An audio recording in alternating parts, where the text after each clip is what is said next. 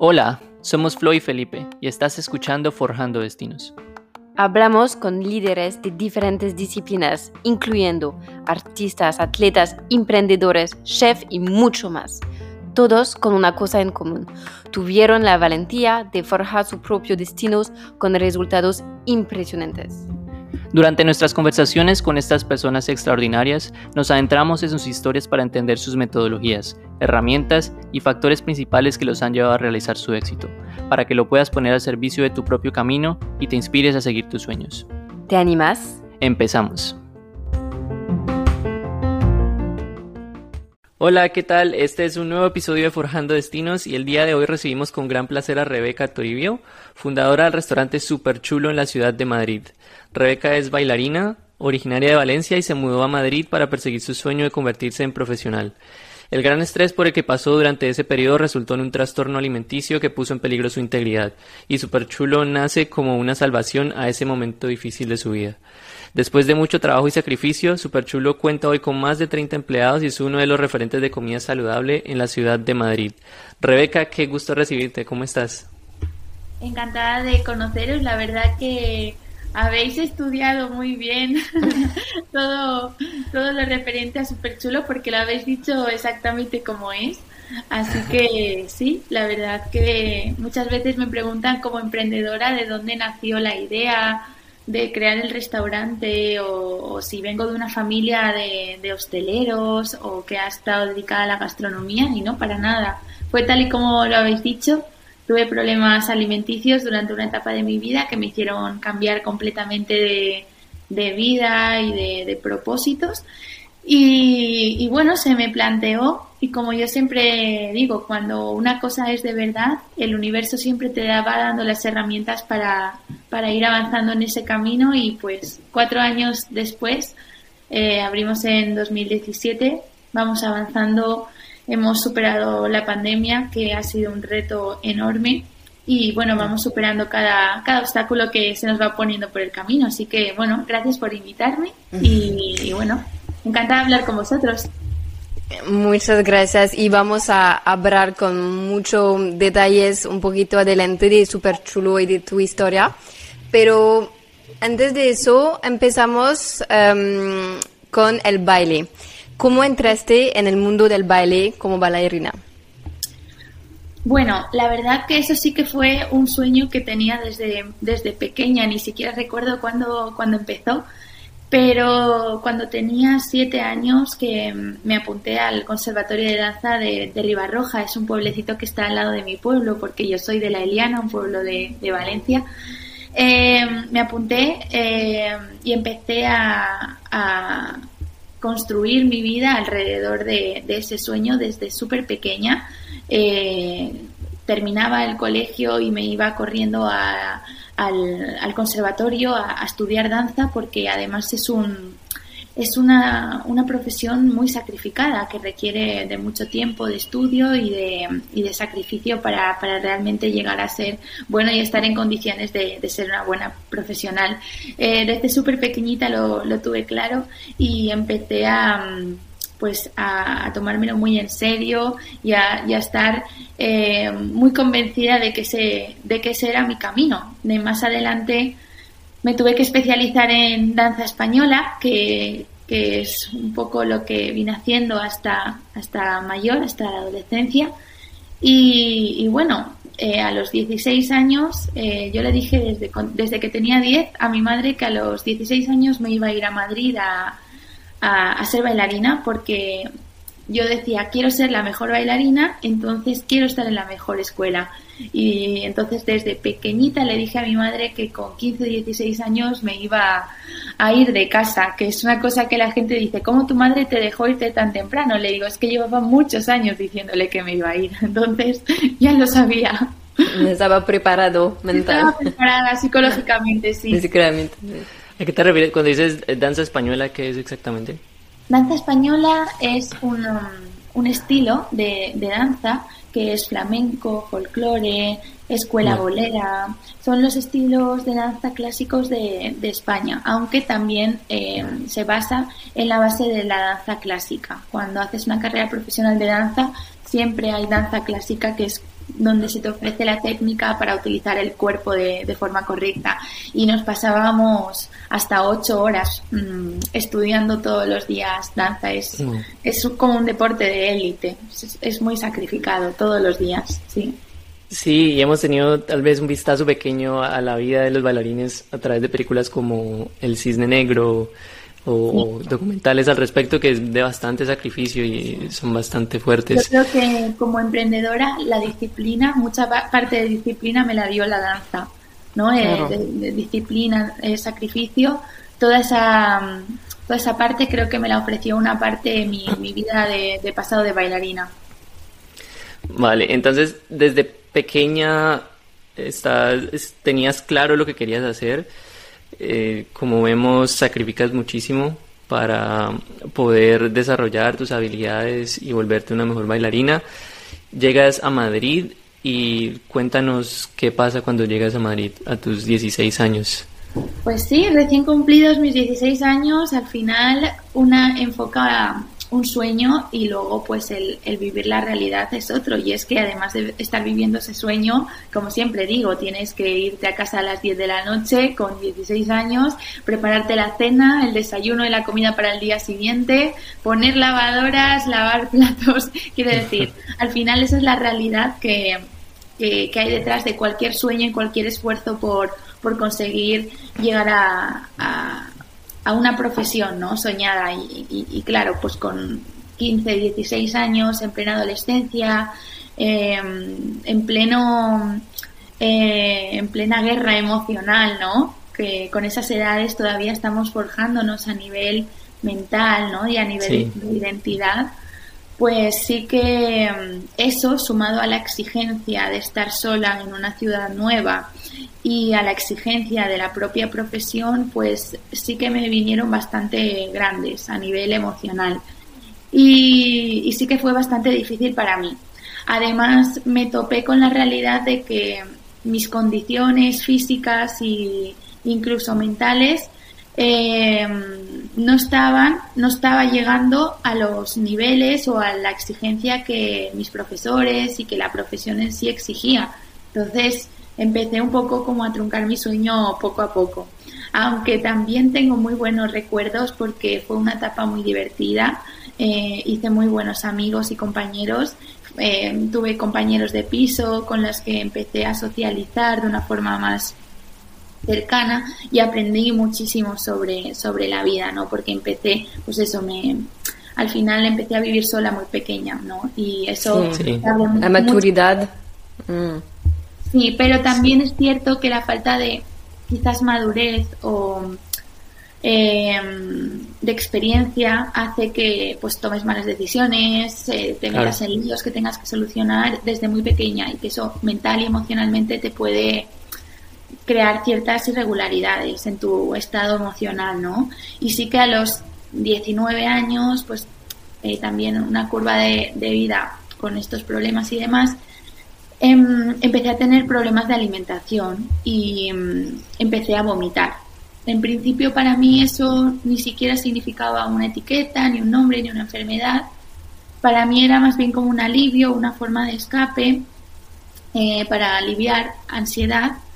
Pero claro, acabó siendo un problema grave, una adicción, porque al final, como cualquier em, adicción, pues eh, eres adicta a, hacer ciertas acciones para, para sobrellevar tu, tu, día a día. Y en este caso para mí era pues vomitar y, y pues acabé teniendo un problema grave de bulimia y anorexia cuando tenía pues eso, eh, con 19, toda la etapa de los de los de casi 19 a los 22 por ahí. En diferentes momentos de mi vida también. Quiero decir, duró bastante y vino y se fue hasta que conseguí recuperarme bien. Y durante ese momento en el que tenías mucha presión y, comienzas a tener esa etapa de trastorno alimenticio, ¿cómo era tu jornada? Eh, eh, ¿Un día normal en qué consistía? Un día normal cuando estaba en la vida de bailarina, eh, además tenía que trabajar desde bien pequeñita para poder estar aquí porque mi madre mm. pues me ayudó con todo lo que pudo, pero es cierto que estaban pasando también una situación económica difícil y yo desde los 17 años pues tuve que, que, trabajar para, para, poder estar aquí en Madrid. Entonces, em, mi día a día era desde las 9 de la mañana hasta las 4 de la tarde en el Conservatorio de Danza y desde las cuatro y media de la, de la tarde hasta las 10 de la noche en el instituto sacándome bachiller. Y así pues todos los días entre semana. Luego los fines de semana trabajaba de camarera en club de noche, en plan y discotecas y cosas así. Entonces yo habían algunas noches que terminaba de trabajar a las 5 de la mañana y a las 9 de la mañana empezaba a bailar durante 8 horas y, y bastante caótico. Pero bueno, en cierto modo, en ese momento yo también necesitaba agarrarme a la vida eh, porque al final estaba mal psicológicamente y quizás el, el tener que eh, trabajar, el tener que cumplir, hacía que me agarrara a la vida, ¿no? Porque estaba bastante mal psicológicamente y es un poco lo que me salvó. A los 19 dejé el conservatorio la bulimia me, me, sacó de ese mundo, la verdad, porque quizás yo sentía que ya no quería seguir en ese mundo, pero como había vivido toda mi vida ese camino y ese sueño, me daba miedo eh, de repente no quererlo, no quererlo más, porque me había dado cuenta de que no era lo que quería. Y, quizás ahora yo lo veo con perspectiva y pienso, una enfermedad al final lo que te trae es un cambio brusco. Y hay muchas veces que si por nosotros mismos no sabemos dar ese cambio, hacer ese paso. Hay muchas veces que tenemos que llegar a una enfermedad, ya sea mental, física, emocional, para darnos cuenta de que algo no va bien en nuestra vida. Y en mi caso, la bulimia llegó para no poder verme más en el espejo.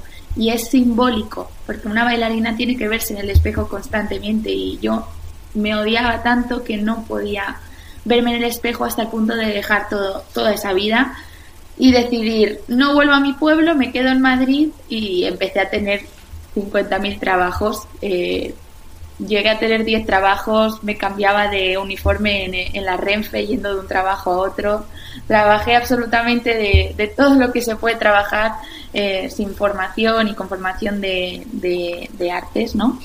Eh, pues azafata, camarera, imagen, hacía anuncios, rodaba de, de esto de, de, ay, no me sale, de las personas que estaban por detrás en, en las, en las escenas de, películas, de figurante, bueno, hice de todo, de todo, lo que os podéis imaginar.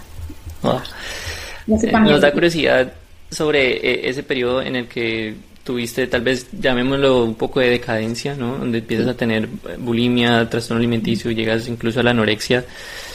Nos da curiosidad saber un poco cómo era la red de apoyo que tú tenías en ese momento. ¿Había gente que sabía que...? Se di cuenta, sí. Tu familia, tu profesora, tu entorno. Es difícil tener una red de apoyo en ese momento porque la en primera persona no quieres que nadie sepa nada. Y realmente la gente de mi entorno de aquel momento eh, lo ha sabido muchos años después, cuando yo pues lo he hablado con, de ello con naturalidad una vez estando recuperada. Em, entonces es difícil que, la gente te pueda comprender y apoyar porque al final ah, gestionas tu vida basada como en una mentira de falsa de falso bienestar eh, con la que también sostienes ¿no? ese malestar interno y poca gente de mi entorno sabía que yo estaba pasando ese proceso. Se lo conté a un amigo que era quien me acompañaba a, las terapias grupales, cuando decidí ir a terapias grupales en el hospital. Y lo sabía mi madre, que a su vez estaba en, en Valencia trabajando para ayudarme económicamente a que yo estuviera aquí. Tampoco podía obligarme a volver a mi pueblo porque sabía que eso me iba a empeorar. Eh, la verdad que es una situación bastante insostenible a nivel familiar y, y sobre todo personal porque hasta que uno no quiere dar solución, no hay solución que valga. Y yo lo intentaba, intentaba ir a grupos de apoyo y demás, pero, pero nada me, nada me valía. Sí. ¿Cuánto llegaste a pesar en tu... Pues yo no tuve, no tuve cambios de peso, al contrario. Ah, es una cosa sorprendente y es que yo pesaba incluso más de lo que peso ahora. Ok. Porque dependiendo del cuerpo, ¿no? Se tienen ciertas... Em, ciertos estereotipos ¿no? de enfermedades y en concreto los, los TCA, los problemas de alimentación, fluctúan, son súper diferentes en una persona y en otra. Yo, por ejemplo, al contrario, a mí vomitar me, me hacía retener mucho líquido. Eh, porque siempre lo pasé muy mal eh, vomitando. Hay otras personas que tienen mucha facilidad y yo es que me, me desgarraba eh, la garganta con sangre, etcétera. Lo pasaba muy mal e incluso pesaba más por la retención de líquidos que, que ahora con una, con una vida saludable al 100%. Eh, donde no cuento calorías ni, ni, estoy pendiente de lo, de lo que como, mm, pero sí que tuve muchos problemas eh, de salud y algunos me dieron miedo como para decir tengo que hacer algo porque se me empezaron, por ejemplo, a, a romper las muelas de los ah, ácidos, del vómito, etcétera. Es algo un poco... Eh, ¿Y tu caballo también? Pero esa, esa, sí es la realidad que, que estaba ah. pasando. Sí, no, no recuerdo tanto el cabello, pero sí que sobre todo recuerdo el tema de, de los dientes y las manos, que las tenía bastante mal, empezaba a notarse bastante mi decadencia física en ese sentido, algo notaba que se me pasaba por eso, por las manos, las uñas, sobre todo lo, de los dientes me preocupó mucho, ¿no? Ese fue un momento en el que me asusté bastante y, hablé con mi madre y, y, bueno, mi madre vino con, con su pareja eh, y dijo, y yo le dije, le dije, no sé qué hacer, pero prefiero estar ingresada en un hospital o algo así para intentar parar esto. No sabía tampoco cómo, cómo avanzar, pero nunca paré de buscar el camino. Eso es lo, que yo siempre transmito, ¿no? Tanto como emprendedora como con mi propia experiencia. Eh, eh, las veces que hablo con mi hermana, que tengo una hermana pequeña, es no se sabe muchas veces cuál es el camino correcto. Lo importante es no parar de buscar. Eh, seguramente encontrarás un camino que no será el correcto, pero te llevará a otro, conocerás gente que te ayudará a ir a otro. Eh, la, eterna búsqueda de la verdad y de la, de la sanación en todos los sentidos es, lo, es el motor de la vida, ¿no? eso es, es, lo que a mí me hizo salir, la, la, la constante búsqueda por, por conseguir eh, sanarme. O sea que en el momento en que tú decides dejar el baile, ya había sido, digamos, un proceso más largo de reflexión y de realización de, ok, tal vez esto, esto me está haciendo mal, esto no es lo mío.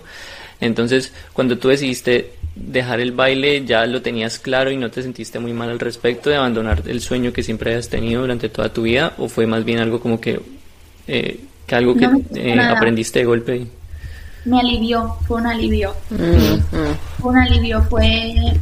O sea, también, dependiendo de la persona, yo soy una persona de impulsos. Cuando conecto con una verdad, ya no puedo dar un paso para atrás. Y conecto profundamente con esa verdad y como emprendedora yo uso mucho ese recurso en mí cuando veo mm. algo, cuando veo un valor, cuando veo una idea, voy a fuego a por esa idea, ¿no? No, no hay nada que me pare y cuando conecté con, con el dejar todo aquello, sobre todo eh, mi cuerpo, mi, mente, eh, estaba en un momento de, impulsividad tan grande que, ni siquiera lo pensé. Y al contrario, me dio alivio, me dio alivio salirme de, todo aquello.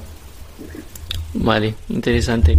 Entonces, en ese momento, bueno, cuéntanos eh, cómo empieza a nacer Super Chulo, porque bueno, dices que Super Chulo es, fue la salvación, ¿no? A todos, a todo ese momento difícil de tu vida. Entonces, ¿por qué fue una salvación y, cómo, cómo nace Super Chulo? Hay un proceso en medio eh, entre este que os cuento, ¿no? De este cambio y esta vida tan, tan loca de trabajar en mil sitios y demás.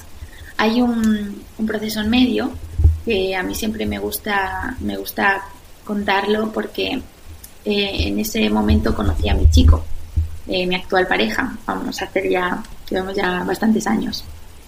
Y, y hay, hay, un, hay un, proceso por el cual yo empecé, intenté curarme para em, sanarme a mí a nivel alimenticio. Salvarte, sí. Y el, el buscar a nivel nutricional, a nivel alimenticio, eh, eh, sanarme a mí porque me consideraba que estaba enferma, nos curó a los dos, porque él no tenía problemas de alimentación, no tenía bulimia, no tenía esos problemas tan graves que yo estaba pasando, pero era una, una persona que tenía, como muchas personas, eh, digestiones lentas, dolores de tripa, em, eh, dolores abdominales, problemas de riñones. O sea, muchas personas no saben la importancia de que realmente somos lo que comemos. O sea, realmente mm. la importancia de comer bien y de nutrirnos de forma correcta, escuchando nuestro cuerpo y dándonos alimentos que, que nos hagan bien, no solamente nos salvan de una enfermedad eh, como a lo mejor podía estar viviendo yo, sino que también te llevan a un nivel superior de energía como persona, ¿no? Entonces iniciamos juntos este proceso principalmente para, para curarme, pero él se dio cuenta de que estaba mejorando también muchísimo su vida. Y yo pues en la constante de buscar solución para estar bien, tuve altibajos y caídas y probé de todo. Probé la alimentación, eh, las dietas, probé eh, rituales y, dietas más espirituales, probé, eh, me obsesioné con el gimnasio y, llevaba una dieta de, persona dedicada 100% al fitness y contando las macro eh, los macronutrientes, las calorías, bueno, una obsesión. Entonces, probé varias cosas que me, me desestabilizaban, más que nada subía y bajaba, hasta que empecé a conectar con la alimentación consciente. Eh, y a través de la alimentación consciente eh, descubrí la alimentación vegetariana y un chip cambió en mi cabeza porque para mí la alimentación vegetariana hace un par de días hice una, una ponencia sobre el plan based en la hostelería, ¿no?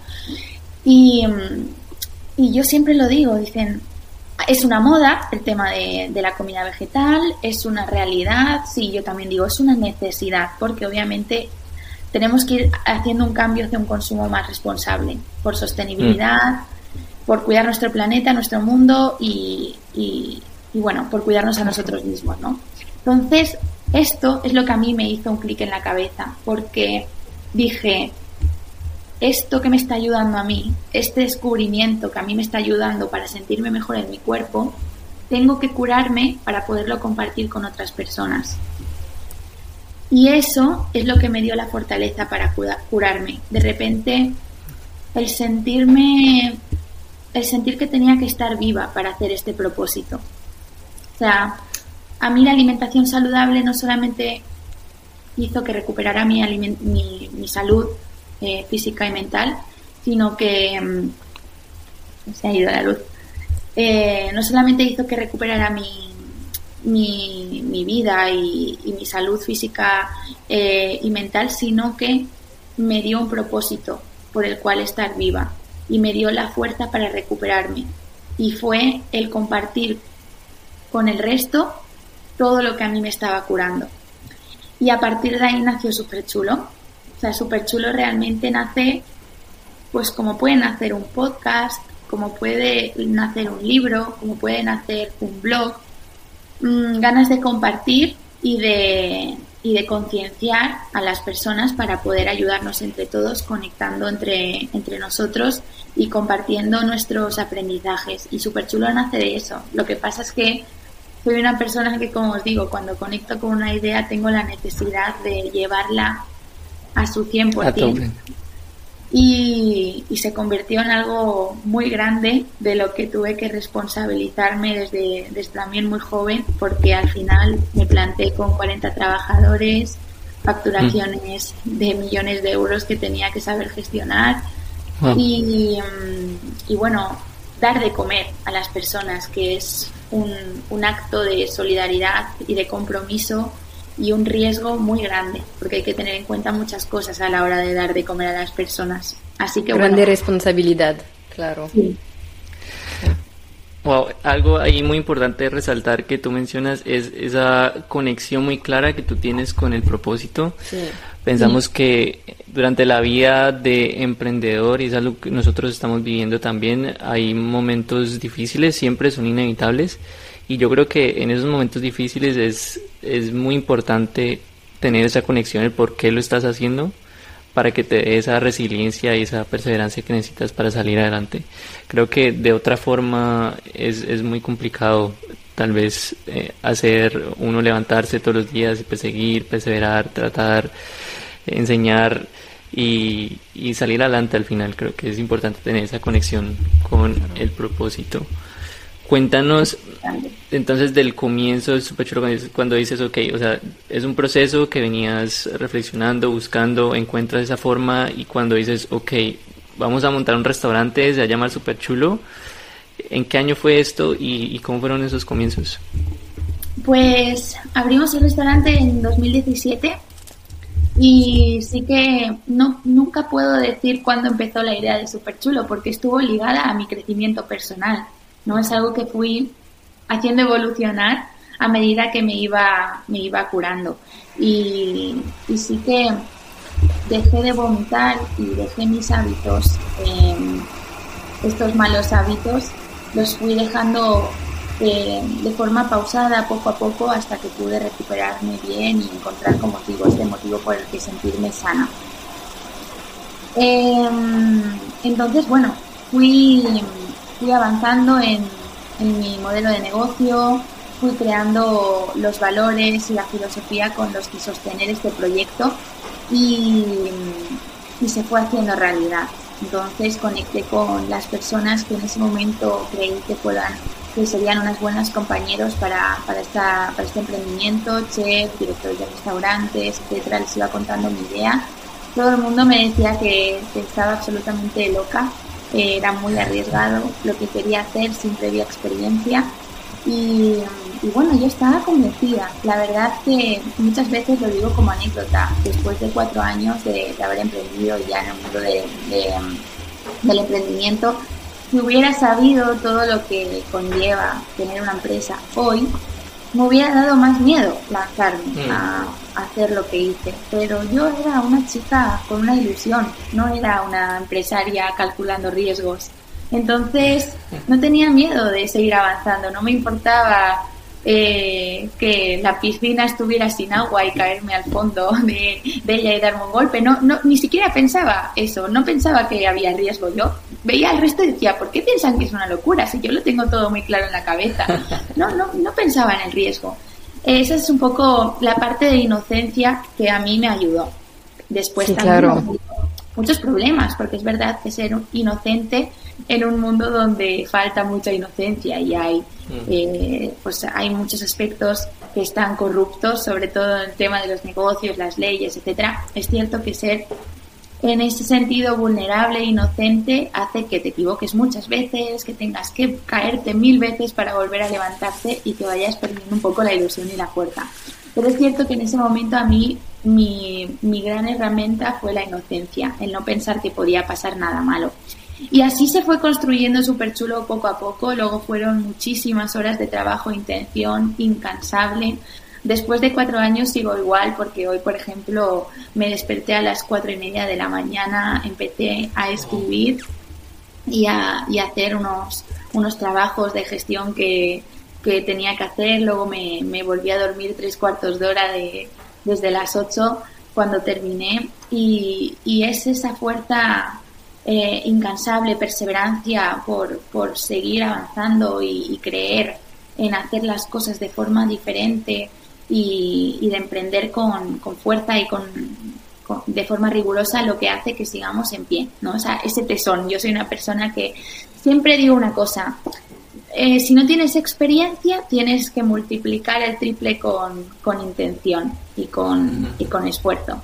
Y yo he empezado este mundo de, las empresas sin nada de experiencia, pero tenía triple de intención y siempre ha salvado todo. Siempre ha salvado mi falta de experiencia. La intención siempre lo ha salvado todo. Tan interesante la, determinación que aprendiste durante tus años eh, dedicada a, bailar te ayudó ahora con tu restaurante. Es muy interesante. Y Claro, la intención es, es muy importante y, pero además sabemos que empezar un restaurante costó ¿Y cómo, de dónde sacaste la financiación para empezar tu restaurante? Sí, pues este es un tema muy interesante. Además, a mí me gusta mucho hablar sin tapujos del tema del dinero, porque al final es una forma muy importante de ayudar a los nuevos emprendedores. Eh, porque al final eh, los recursos económicos son muy importantes. Puede haber una idea genial, puede haber mucho esfuerzo, pero tiene que conseguirse de alguna forma u otra eh, el dinero como para poder llevar estas herramientas hacia adelante. Y la realidad es que mm, el dinero vino de muchas partes eh, que dan mucho miedo y conllevando un riesgo que actualmente podría haberme metido en un pozo sin fondo de, deudas. Yo cuando abrí el restaurante, siempre lo digo, eh, tenía tantos préstamos que mm, tenía que facturar y tenía que trabajar. Yo siempre me gusta decir cifras para que se vea realmente el riesgo que conllevé desde, desde tan temprano. El primer mes que yo abrí el restaurante, yo tenía que pagarle al banco sí o sí 50.000 euros de deudas de préstamos. Y así durante todo el año. O sea, lo mío no fue mm, voy a abrir este sueño y ya. No, lo mío era ahora tienes que responsabilizarte de que esto funcione y facture cifras de empresa grande que nunca jamás eh, hubiera pensado, ¿no? Entonces, bueno, nos metimos mi chico y yo gracias a, a, su, a su empresa y al tiempo que lleva, que lleva él trabajando, porque tiene 10 años más que yo, nos metimos como en préstamos en todos los bancos que conocíamos. Él es una persona muy, muy inteligente, que tiene una parte comercial de ventas y de y de, o sea, socializa muy bien con las personas, sabe conseguir mucho eh, todo lo que se propone. También somos un equipo, hacemos todo en equipo y él se encargó de ir a todos los bancos para intentar pedir préstamos. Eh, hasta, hasta tuve que convencer a, a mi abuela para avalar uno de esos préstamos con su vivienda actual.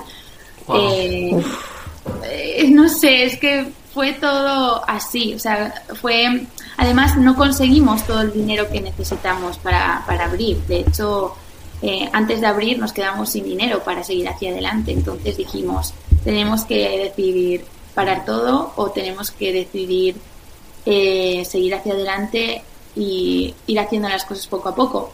El restaurante es muy grande, tiene 400 metros y la reforma pudimos hacer solo la mitad del restaurante y abrir solo la mitad del restaurante durante bastantes meses hasta que pudimos eh, seguir financiando con, con el, el, trabajo que íbamos haciendo mes a mes, ir pagando más cosas.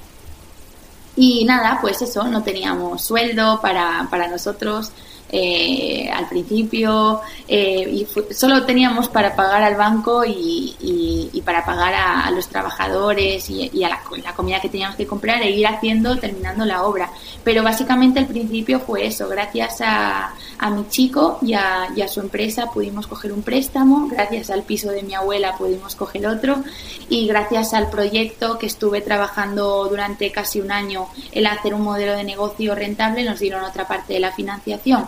Lo bueno es que al ser un local físico, también parte de la financiación pudimos conseguirla con los rentings y los leasings, porque como siempre digo, la cocina de mi restaurante no es mía, es del banco.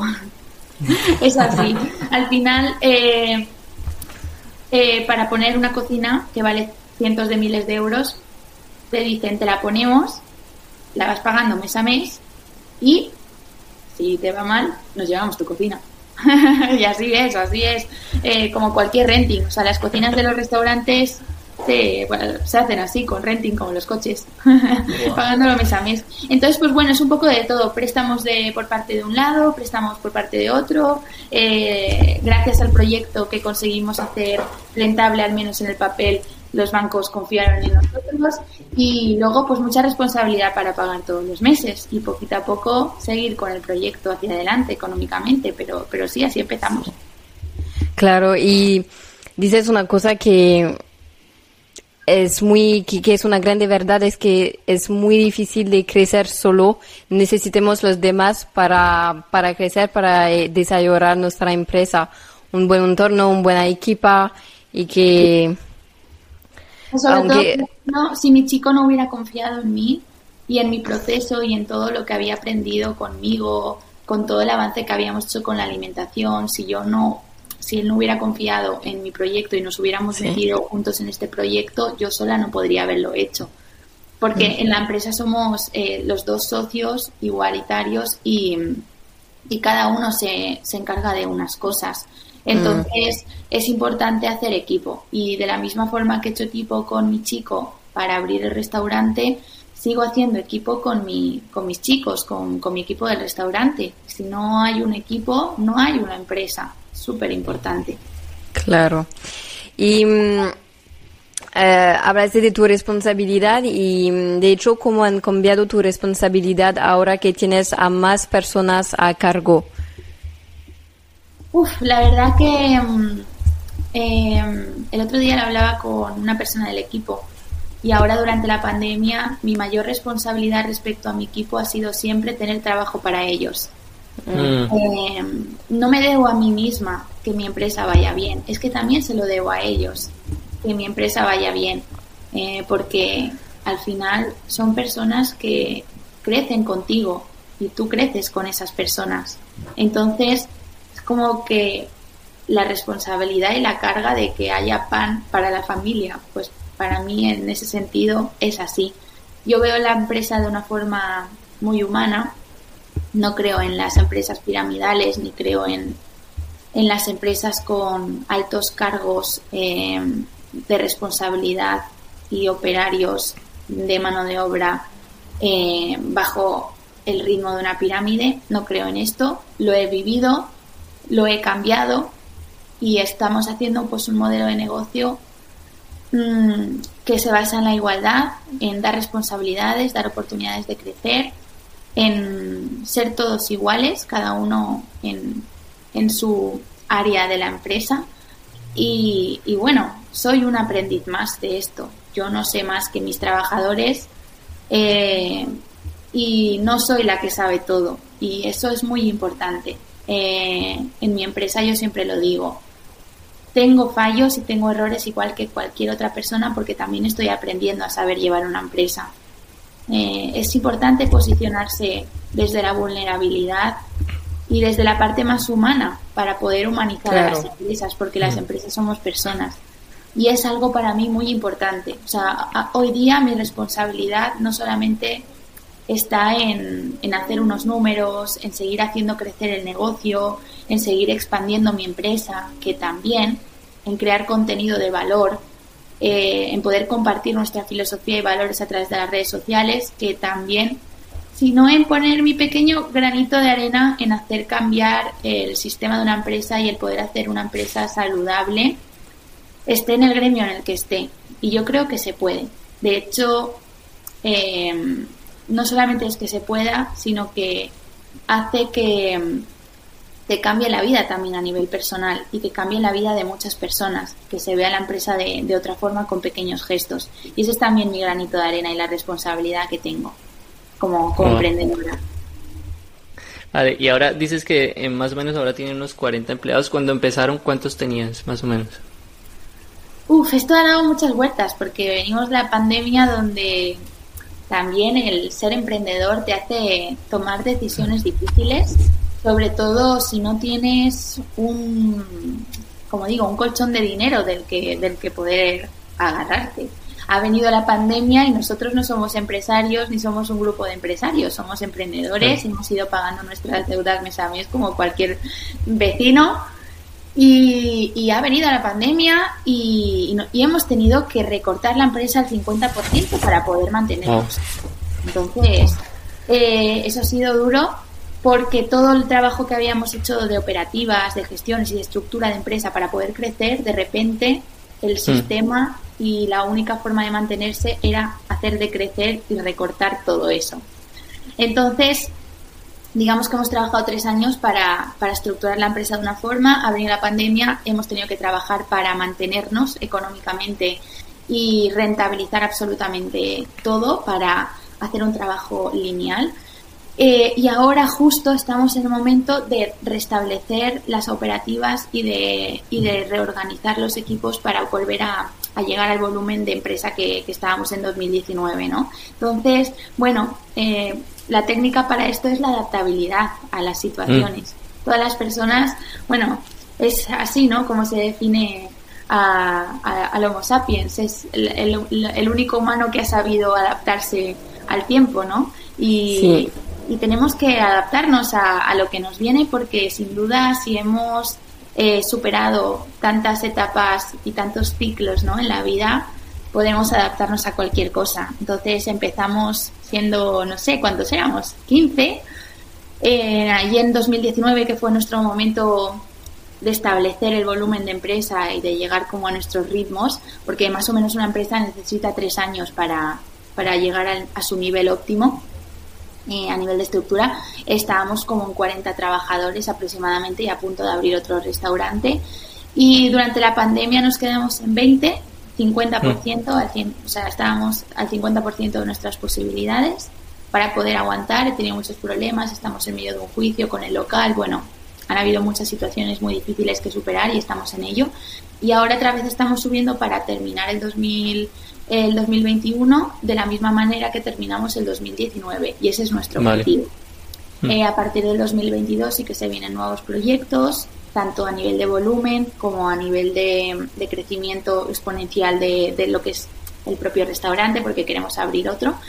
Eh, ah, pero también se vienen proyectos bonitos eh, que a través de la pandemia me he dado cuenta lo importante que es la comunicación, lo importante que es la digitalización de nuestros negocios y mm. diversificar la, la, marca para hacer diferentes cosas y, y, no centrarnos en, único, en un único modelo de negocio. Así que también estamos en ese sentido innovando y intentando responsabilizarnos de innovar la hostelería, que es importante, porque es un sector del más, el más casi más antiguo es precioso, muy sacrificado a su vez, pero es importante que los hosteleros eh, y los empresarios hosteleros innovemos también dentro del sector. Así que en ello estamos. Wow, genial. Nos encanta lo bien estructurado que tienes tus planes, a lo claro que tienes las cosas y eh, se ve que, ha habido mucho mucho trabajo y, mucho proceso de pensamiento eh, en, en la eh, estableciendo este plan y, con todos, o sea, con todos los factores y, todas las variables que puede haber. Claro, Felipe, que esto siempre me gusta decirlo, porque cuando hablo de estas cosas, la gente suele decir, wow, esto es muy difícil, ¿no? ¿Hacia dónde voy para, para buscar esas ideas, esa, este foco que me habla esta chica, ¿no? Y me gusta simplificarlo, es más sencillo, no es buscar hacia afuera, es buscar hacia adentro. De verdad, todo el mundo tiene esto dentro. Todo el mundo tiene lo que quiere contar, lo que quiere hacer en la vida, cómo quiere hacerlo, lo tiene dentro. Y el trabajo no está lejos de nosotros, está dentro de nosotros. La búsqueda es hacia adentro. Simplemente hay que cambiar el chip y empezar a buscar hacia adentro, porque surgirán caminos y, aprendizajes que nos vayan poniendo en un lugar o en otro, pero que no está, no es difícil. Lo que quiero siempre es simplificarlo y, y hacerlo fácil porque de verdad que es un, camino, es un camino intenso, pero a su vez es, es, em, es sacrificado pero satisfactorio, porque es encontrar esa verdad más pura y tirar hacia adelante con ella. Para mí no, es genial. genial, lo has puesto muy bien. Muchas veces en episodios pasados que hemos tenido también eh, viene este tema que realmente si tú lo ves desde una perspectiva externa tal vez parece muy difícil, pero si tú realmente te pones las ganas y decides actuar, te das cuenta que al final es, es tangible y que lo puedes alcanzar. Solamente... atreverse, a dar mm. el paso. Yo siempre lo hablo mucho, yo hablo mucho con mi hermana, eh, es conectar con una idea y hacerla. Seguramente no será el camino, pero hacer esa idea te llevará a otros caminos y a otras personas que se irá forjando, ¿no? Ese, ese camino, ese destino, ese objetivo, ¿no? Obviamente nunca será la primera, pero atreverse a hacer algo que aparece en tu cabeza o en tu corazón, sin duda para mí es el camino. Sí, atreverse, así es. Genial. Pues Rebeca, hemos, eh, hemos tenido una gran charla contigo, nos, nos encanta tu historia, nos encanta eh, tu, tu voluntad por salir adelante, tus, tus ganas de superarte a ti misma y alcanzar tus objetivos y tu fuerza. ha sido muy fuerte la cantidad de riesgos que has tenido, la, que has, tomado y, que afortunadamente se han dado de manera positiva. Es una historia bastante inspiradora. Cuéntanos mm, dónde podemos encontrarte a ti y a Superchulo. Bueno, pues quiero terminar esto diciendo para las personas que nos escuchen que a lo mejor estén pasando por un proceso de salud como el que yo pude pasar o parecido, que tengo un, tuve la suerte de conocer un, un médico eh, naturista que, que, después de ella estar recuperada le dije, ya no tengo bulimia, ya estoy sana. Y me dijo, eh, la bulimia siempre va a estar dentro de ti, pero no le tengas miedo a tenerla. Lo importante mm. es que la vida, los hábitos que te des, la salud mental que te ofrezcas, haga que no recaigas en eso. Es decir, no tengas miedo a tener una enfermedad dentro de ti o un proceso psicológico negativo, lo que sea dentro de ti, sino que haz que tus acciones diarias sean lo suficiente positivas como para no tener que usar ese recurso. Entonces, lo que, lo que quiero dejar claro con este mensaje es que si hay alguna persona que esté pasando este proceso, no vea en mí una persona, este, este es mi cachorrín, que no vea no vea en mí una, una persona sana y a, y a ella se vea una persona enferma, para nada. No quiero no quiero eh, que se polarice en ese sentido. Todos somos sanos y enfermos en cierta medida. Solo hay que tomar hábitos y, hacer acciones que nos hagan tener bienestar y, seguir hacia adelante. O sea que, no hay enfermo y, y, sano. Somos todos iguales en el mismo proceso y estamos en el camino de aprendizaje. Todos los niveles son necesarios para pasar por esto, ¿no? Y bueno, eso era para, para terminar, quería, quería decirlo porque es importante el mensaje. Y bueno, a mí me podéis encontrar en Madrid siempre que vengáis por aquí. El restaurante está en Manuela Malasaña, número 11, eh, de momento, hasta que podamos ir abriendo más. Y, y bueno, en las redes sociales podéis encontrarme como Superchulo Madrid, que llevo yo todas las redes sociales, también por la necesidad de poder compartir desde el alma todo lo que es eh, mi emprendimiento. Así que ahí es donde, donde más podéis eh, saber del restaurante y de mí, en Superchulo Madrid, en Instagram. Siempre estoy poniendo cosas. Perfecto, muchas gracias. Vamos a poner todo eso al fin del episodio. Y la última pregunta, después de todo, porque lo que has pasado, ¿qué piensas para ti que significa ser una persona exitosa? Mm, qué interesante. Eh, además, yo soy una persona que mm, siempre reflexiona muchísimo sobre el éxito. Y mm, soy una persona que me cuesta realmente em, creer y sentirme satisfecha con las cosas porque siempre pienso que nunca es suficiente. Por eso digo que todos estamos en ese camino de la búsqueda de salud y de encontrarnos bien. Yo ahora mismo, de hecho, y me gusta normalizarlo, he pasado unos meses donde he tenido ataques de ansiedad y he estado bastante mal a nivel psicológico y emocional. Y en parte ha sido por esto, ¿no? Por el, sentir que nunca hago lo suficiente como para que las cosas estén lo suficientemente bien, ¿no? Soy una persona muy, muy exigente. Y, bueno, la verdad que la palabra éxito, eh, gracias a, a, todo lo que paso, a todos los escalones que intento superar y a todas las veces que me caigo y trato de levantarme, cada día está cambiando más. Creo que una persona exitosa es la persona que consigue tener una vida haciendo lo que quiere y teniendo bienestar. Eh, es importante que, que se sienta bien con lo que hace y que sea mucho o sea poco, sea el lugar donde quiera estar. Que no se posicione ni se compare con nadie, sino que acepte su camino y que diga es exactamente donde quiero estar y que no piense es muy poco en relación a otra cosa, no. Si está en ese sitio, se siente bien en ese lugar y es 100% lo que vibra con sus valores y su, su estilo de vida, entonces es una persona exitosa, independientemente de que sea lo que está haciendo, ¿no? Y, y, a mí eso me da tranquilidad. A mí eso personalmente y profesionalmente me da tranquilidad y hace que cambie mi idea sobre, sobre el éxito y sobre lo inalcanzable, porque es una obsesión al final alcanzar lo inalcanzable. Entonces, ahí estoy, un proceso psicológico con mi psicóloga, con, con, mi apoyos, con mis apoyos para, para estar mejor cada día. Y, y, bueno, cambiando también la idea de éxito a medida que voy reflexionando sobre, sobre eso.